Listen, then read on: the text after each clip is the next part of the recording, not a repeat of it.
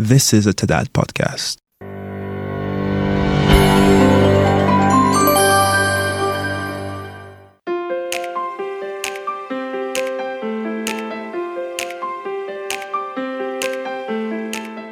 Hello, and welcome back to the TADAT podcast. My name is Vanessa Santana from the Fiscal Affairs Department at the International Monetary Fund. In our last episode, our guests, Mr. Maimbo Nyanga, Senior Economist at the TADAT Secretariat, and Ms. Merve Hickok, the founder of AI at sister organization and Lighthouse Career Consulting, led us to consider institutional risk and human capital elements in the TADAT model. In this episode, Maimbo and Merve will talk about human resources as a strategic business partner. They will mention future management of human capital risk, considering COVID impact, developments in artificial intelligence, and how this all applies with the TADAT framework. Let's begin with you, Merv. In our last conversation, you mentioned the centrality of human resources. Could you unpack that more? I really see HR as the core of everything that is important to the organization and its sustainability. It might come through your recruitment practices, it might come through the technologies, but we have ways of understanding those capabilities, ensuring the to move forward? Also, talking about the impact of COVID is helpful because we all had business plans, but none of those really worked, or only a portion of it worked when it came to COVID and how we ended up responding to that. So, maybe going a bit further on that would be helpful. Maimbo, how does HR relate to the TADAT model? So the way we look at things in TADAT is we look at uh, outcome level. Then we have what we call the international good practice. What you must have the desired outcome. Have these desired goals. For example, there might be a desire that if your system is attacked within a given period, you must be able to be up and running. What are the processes that you are going to follow? So what we have is in what we call the international good practice. We've set standards of what you must have. And some of those standards, for example, under HR, there's a requirement that if you have to have international good practice, you need to have in HR at least two people who've got training in issues of risk management. So they will understand all those issues of succession planning, training of staff, retaining. So those are the people who will be guiding management. Those are the people who will be involved in the day-to-day implementation. Those are the people, for example, who ensure that you get the qualified staff, or maybe you are going to outsource certain skills then, other than that, there's a requirement that management must have deliberate systems in place. For example, they would have maybe monthly meetings where they're just looking at uh, issues of human capital risk or is it operational risk. In addition, one of the key ingredients, of course, if you go in most of these places, you always find that people have got plans in place, but those plans have never been tested. So there's a requirement that you should have simulations so even when we go into these countries to go and do assessments, we also check if what is on paper, what you've planned to do, have you undertaken that? For example, if it's issues of safety, maybe fire drills, do you do fire drills? How often? If it's the IT system, have you ever switched it off and see what happens? I do agree with you that the plans are there, but the COVID pandemic taught the, the world a different lesson that you, having plans and making things work is different. In fact, that has in a way helped us uh, in the Secretariat reinforce the message we've been sending to people that it's not enough to have these plans. There has to be a deliberate management system in place to ensure that there's an understanding of everyone. The management, they should understand the role. The staff should understand what should happen at any given time. And then you also need to undertake simulations from time to time. For example, do you have a situation where everyone is required to work from home so that you test the systems in case there's something that happens? It's all about how you manage the process. First, in HR, you have the people who understand what human capital risk is within the institution? People who understand operational risk, if it's pertaining to operational risk? Is management fully involved, ensuring that these things are managed, they are discussed? Is management involved in ensuring that simulation exercises are carried out from time to time so that we establish how ready are we for that day when the calamity will hit? Those are some of the key issues that are very important to take into account. You know, when we talk about management involvement and again going back to the hr as a business partner or hr's like human capital risk management in general that involvement of the management in these plans and understanding the human capital and the back and forth putting the strategies together is really crucial if you just consider HR or IT as separate departments that manage the transactional day-to-day work and don't understand or don't monitor what's happening in those departments, then you lose your ability to stay resilient. You lose your ability to react to issues like our disaster planning, business continuity management, and investment banking and trading environments. We had very, very comprehensive business plans. We had replicate our trading floor in a business center in a different city. We had options for some of our key traders, key personnel to work from home. But I'm going back in my mind to those years. We really didn't have the full structure or infrastructure to ensure everyone was working from home, right? So we had replicated the trading floor in another setting, where it required people to sit shoulder to shoulder next to each other in a closed room to ensure the business continuity. But what happened when you're not able to do that? When COVID started, I also work for an organization, a nonprofit in Nevada. I'm in charge of business process management as well as IT and security. We had to turn around in three days, ensure everyone had connectivity, laptops, collaboration tools and ability to work from home. Three days. And we had all plans in place etc but did not see this coming. But prioritizing this work was very crucial to our ability to react in this situation. In terms of technology involvement of collaboration of management and hr technology becomes way of life way of work we bring in a number of software or different applications into our organizations, but not necessarily understanding what that means for the organization and how it is impacting an organization either. It might not be the case for a tax authority, but in, in a corporate environment, in a private business setting, these technologies have impact to the bottom line of the organization as well. The how you're job applicants, how you're treating the data and using data for your performance or your compensation plans. What does that mean? Who are you hiring? Who's staying? Who's performing? Who are you managing that performance? How are you analyzing the data for people leaving the organization? So it doesn't become like statistics on one end. It doesn't stay in a silo within the HR as a applicant tracking system or job management system. What does it mean for, for organizations' overall profitability and expenses is also crucial. So I think HR risk, where it sits in the management structure, is overall and holistic picture of the risk elements. I have a question for you. How whether an institution leverages outsourcing methods and use of non-permanent workers and also, we look at how do you identify and retain people. One of the things I think I've noticed across the world is that most of the tax administrations are tending more to outsource some of these highly skilled staff.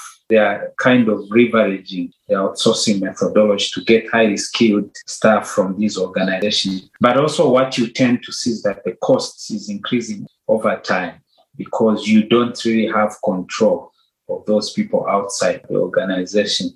So, in your view, how do you balance the issue of trying as much as possible to identify and retain people as opposed to depending more on outsourcing staff. What's your take on that issue? Would you rather the tax administrations, the government spend more in, in identifying staff and retaining them, or they should give more room for outsourcing of staff? I think it's not one or the other. I think it's sensitive balance that should also reflect the sustainability of the organization as well as the labor market trends. What we see in, and again, this is not for public institutions, but for private sector as well, the labor market is shifting a lot in terms of its capability, in terms of where it's located, in terms of what they expect from the organization. You have to react to that because you need some of those roles, technical, general capabilities. If you don't have that in your local labor market, that you can bring into the organization. You are looking at gig workers or outsourcing options as options for your human capital management. However, there is that balance of how do you incorporate your outsourced human capital or the gig market or contractors into the culture of the organization. How one side of the organization, the outsourced employees or human capital, is not doing something, and then you have people within the organization that are going in another direction or following another strategy. If you're going to outsource, there needs to be a balance and engagement between the two. I think you definitely need to look at outsourcing options or external partnership options because that's where the labor market is going. We don't have people staying in one location.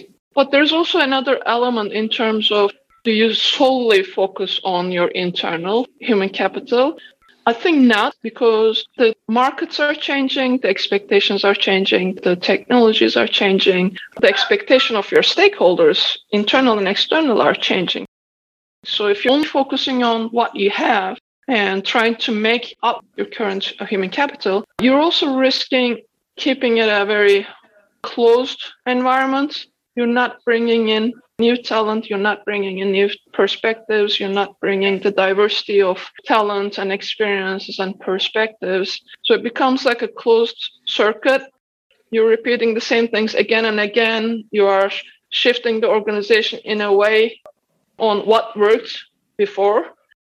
You're trying to make those things applicable to your new challenges, which might not give you the same success in the mid and long term. So instead of keeping that closed circuit in the organization, looking at how you manage the capital, how you manage the succession planning, how you upskill, retrain, reskill your existing infrastructure, but also looking at what is happening outside. You're not sitting in a vacuum within the labor market between entities working together. I think it's a balance. Very interesting. I think I like the aspect you are bringing in of going outside what you have within your own organization. I think the idea of uh, cross pollination is very important. Tax administrations they tend to bring in people from the banking sector to manage, especially the IT business, because the financial market has a lot of experience in that area. So I think the, the issue of cross pollination is really important under your capability as a risk element, you are continually assessing that gap between what skills or capabilities that you need with your existing workforce and where your institution needs to be, right? You mentioned, especially in IT and in some more technical areas, if you don't have that internal capability, you're not going to say, okay, because we couldn't find talent, we're not going to do this you have to look for ways to close that gap between what you have and what you need to have and look for different critical skills for your organization. You cannot sit on your existing capital only. You have to look for the most in demand skills, the top talent who are going to help your organization to hopefully develop those skills as well. You might want to bring in people or outsource people in different ways to eventually develop that talent within the organization. So it might be a way of development as well. So, concerning the future of human capital in terms of management of risk and so on, What do you think the future of management of human capital risk is? And what are the key takeaways people who are managing human capital risk in the tax administration to always be on their mind? If I was told before the pandemic that my organization was going to do everything remotely, I'd be like, yes, sure. And that will be the end of the conversation. But if anything, humans also have an amazing capability in terms of resiliency and reacting to challenges, to change and adapting. I think the key question for future of human capital risk is really around how we flourish and help that resiliency capability stay rather than burning people out. I think one of the future risks in human capital is the burning out piece that we depend whether because it's labor shortages, whether because we're reacting to costs or increased demand on certain institutions that we expect more from our human capital. You downsize and then the work doesn't go away, but the number of people that needs to capture or complete that work stays the same or is less. So how do you manage that without burning your people, losing those key talents is going to be one of the elements. The other is COVID in one capacity or other is not going away. I think we need to look at how do we keep these structures of remote working or hybrid working as future of workplace. You know, we are not going back to normal if there was any normal ever. So how do we now learn from the lessons of COVID, from what we've been through over the last 18, 20 months, and actually build that as capability and capacity within our organizations and build that as a risk element as well. You know, what does that mean for your capability? What does that mean for your cost? How do you ensure that you still have connection between your motivation, engagement, culture of your organization's talents with the organization's structure?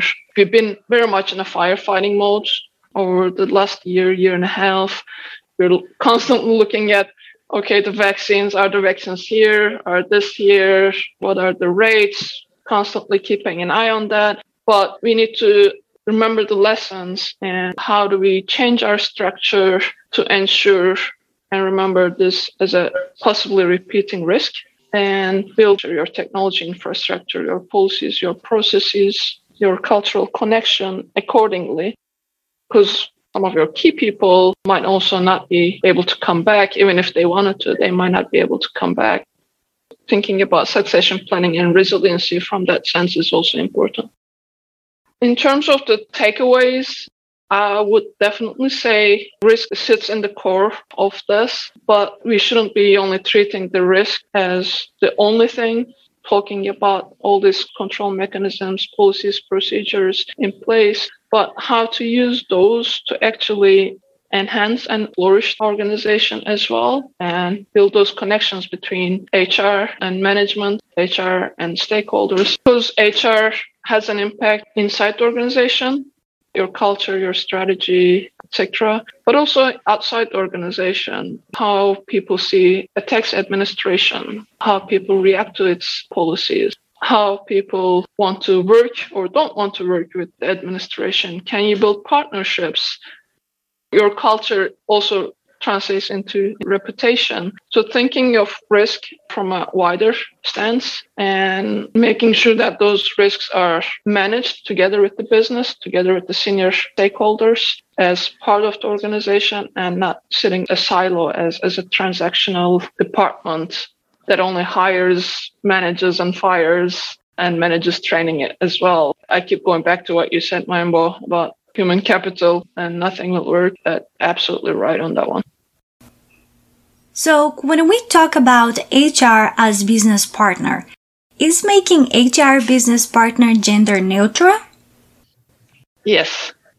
I think a lot of the times HR is seen as might change from culture to culture, but I've lived in four different continents and worked with in my remit within as a VP of HR in my previous jobs. I had remit over 30 countries. A lot of the time you see HR as a female function and it's seen as okay, you need soft skills in terms of communication and human relations, etc. Yes, it, that is very crucial, but that also some in some cultures or in some organizations, depending on the culture of the organization, that runs the risk of seeing HR as a support function only. Unfortunately, that gendered function translates into a hierarchy of departments.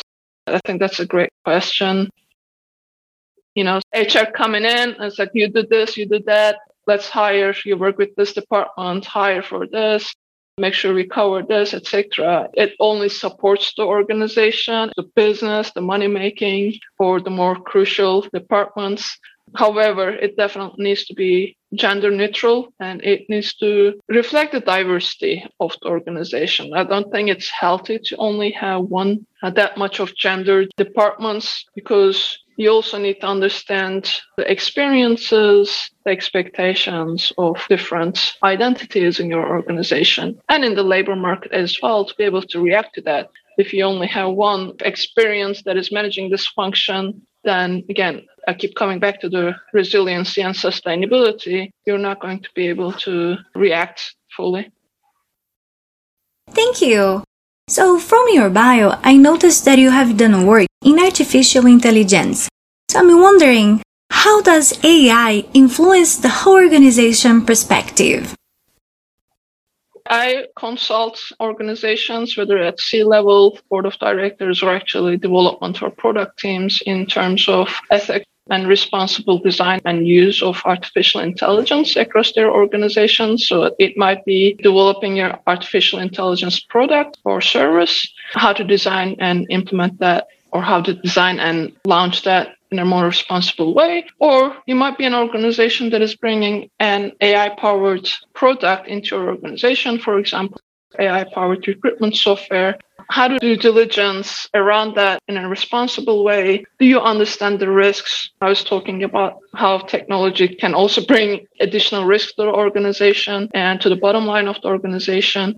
So that's a great example of AI powered recruitment technologies bringing in new risks to the organization. For example, depending on how artificial intelligence model works, how the software works, and how the data that feeds into those systems, you might actually be automatically screening out people from different diverse backgrounds or marginalized groups. Although your intention was to reach to more people, your intention might be to create more diverse incoming talent. Your intention might be to have more efficiency and reduce costs within your HR function. However, there are a lot of risks of bias within these systems. Some of them actually use pseudoscientific methods that are veiled behind the technological objectivity. So, does your organization understand what you're bringing in with these technologies? Like I said, it might be a recruitment software, it might be a compensation software, it might be something that you manage the tech side of things. Do you understand the risk that you're bringing in? Do you understand how the software works? Do you understand how it feeds to the other systems in your organization and how they impact overall culture? If you might be having people that the system discriminates against, but because you haven't done the due diligence and don't understand how it works, you would be liable as an organization, as an employer for that bias or discrimination. You might be opening up yourself to further vulnerabilities and risk through that. So there's a piece in the TADAT field guide. I've seen risk registries, making registries of your risks, etc. That is usually one of my first questions when I go and talk to C-level and board of directors about risks of artificial intelligence. All the AI powered products that are in your organization. Usually the answer is no. Even if it's yes, like we understand the risks of how this impact your different departments, your bottom line, etc. Answer is usually no. And that's usually where we start with that governance and risk management in AI as well. It's very crucial and having HR business partners that understand that technology, the data that comes in and comes out of those systems and what that means for the organization is very important because for all you know, someone have seen a bright shiny thing with an AI powered product, brought it in, and you open yourself to a whole level of vulnerability. So due diligence and risk management is very important in those aspects. Thank you, Merv. Maimbo, would you like to add anything in closing?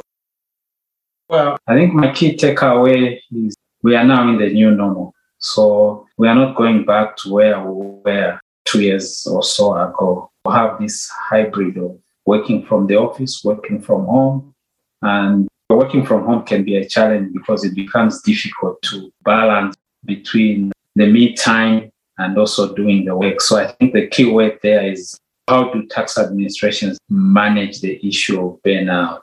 Staff welfare becomes very important because, for example, a case where you have to work with everyone across the world. So sometimes you have these awkward hours when you have to wake up. How do you manage the burnout? How do you ensure that the burnout does not affect productivity? So I think the issue of managing burnout going forward is going to become very critical. That's my key takeaway from the interventions by our HR expert. Thank you very much. Thank you very much, Maimbo. Merv, any closing thoughts? Thank you for the opportunity to have this discussion to exactly to what Maimbo said, managing the new reality, learning lessons from that, and managing the realities of labor market not only looking internally in your organization but understanding where the labor market is shifting and how you react to that it is crucial for where human capital sits, where human capital is moving forward. And if you are bringing in outsourced talent, if you're bringing in gig talent, if you're bringing in technologies to replace human capital, I would just finish as saying do your due diligence, do your risk analysis, but don't treat this as one off. These are continuous assessments and it definitely needs to tie in with the culture, the strategy, and capabilities of your organization. It needs to look at the whole downstream and upstream impacts. HR talent does not sit in a silo. It sits across the board. It sits outside of organization. So just keeping an eye on 360 is crucial. Maimbo, Merv, Thank you both so much for taking the time to join us today and share your insights in this valuable conversation. It was our pleasure to have you here. My pleasure. Thank you. Thank you. For our listeners today, thank you for tuning in. I hope this discussion was enlightening and led us to consider new HR factors, strategic management, and institutional risk. To stay up to date with TADAT, follow us on LinkedIn and subscribe to our podcast hosted on SoundCloud, Podbean, Apple Podcast, and Spotify. Our YouTube channel is now featuring TADAT Sound Bites, where experts answer questions from our TADAT live events. Please subscribe to our YouTube channel and share with a friend. Again, this is Vanessa Santana, and it's been an honor to be your host. The TADAT podcast is available free of charge. The views expressed in the TADAT podcast are those of the authors and do not necessarily represent those of the International Monetary Fund or the IMF policy. Materials from the podcast may be reproduced with proper attribution Comments may be emailed to podcast at tadat.org. TADAT is a collaborative undertaking of the following partners France, Germany, the International Monetary Fund, Japan, the Netherlands, Norway, Switzerland, the United Kingdom, and the World Bank.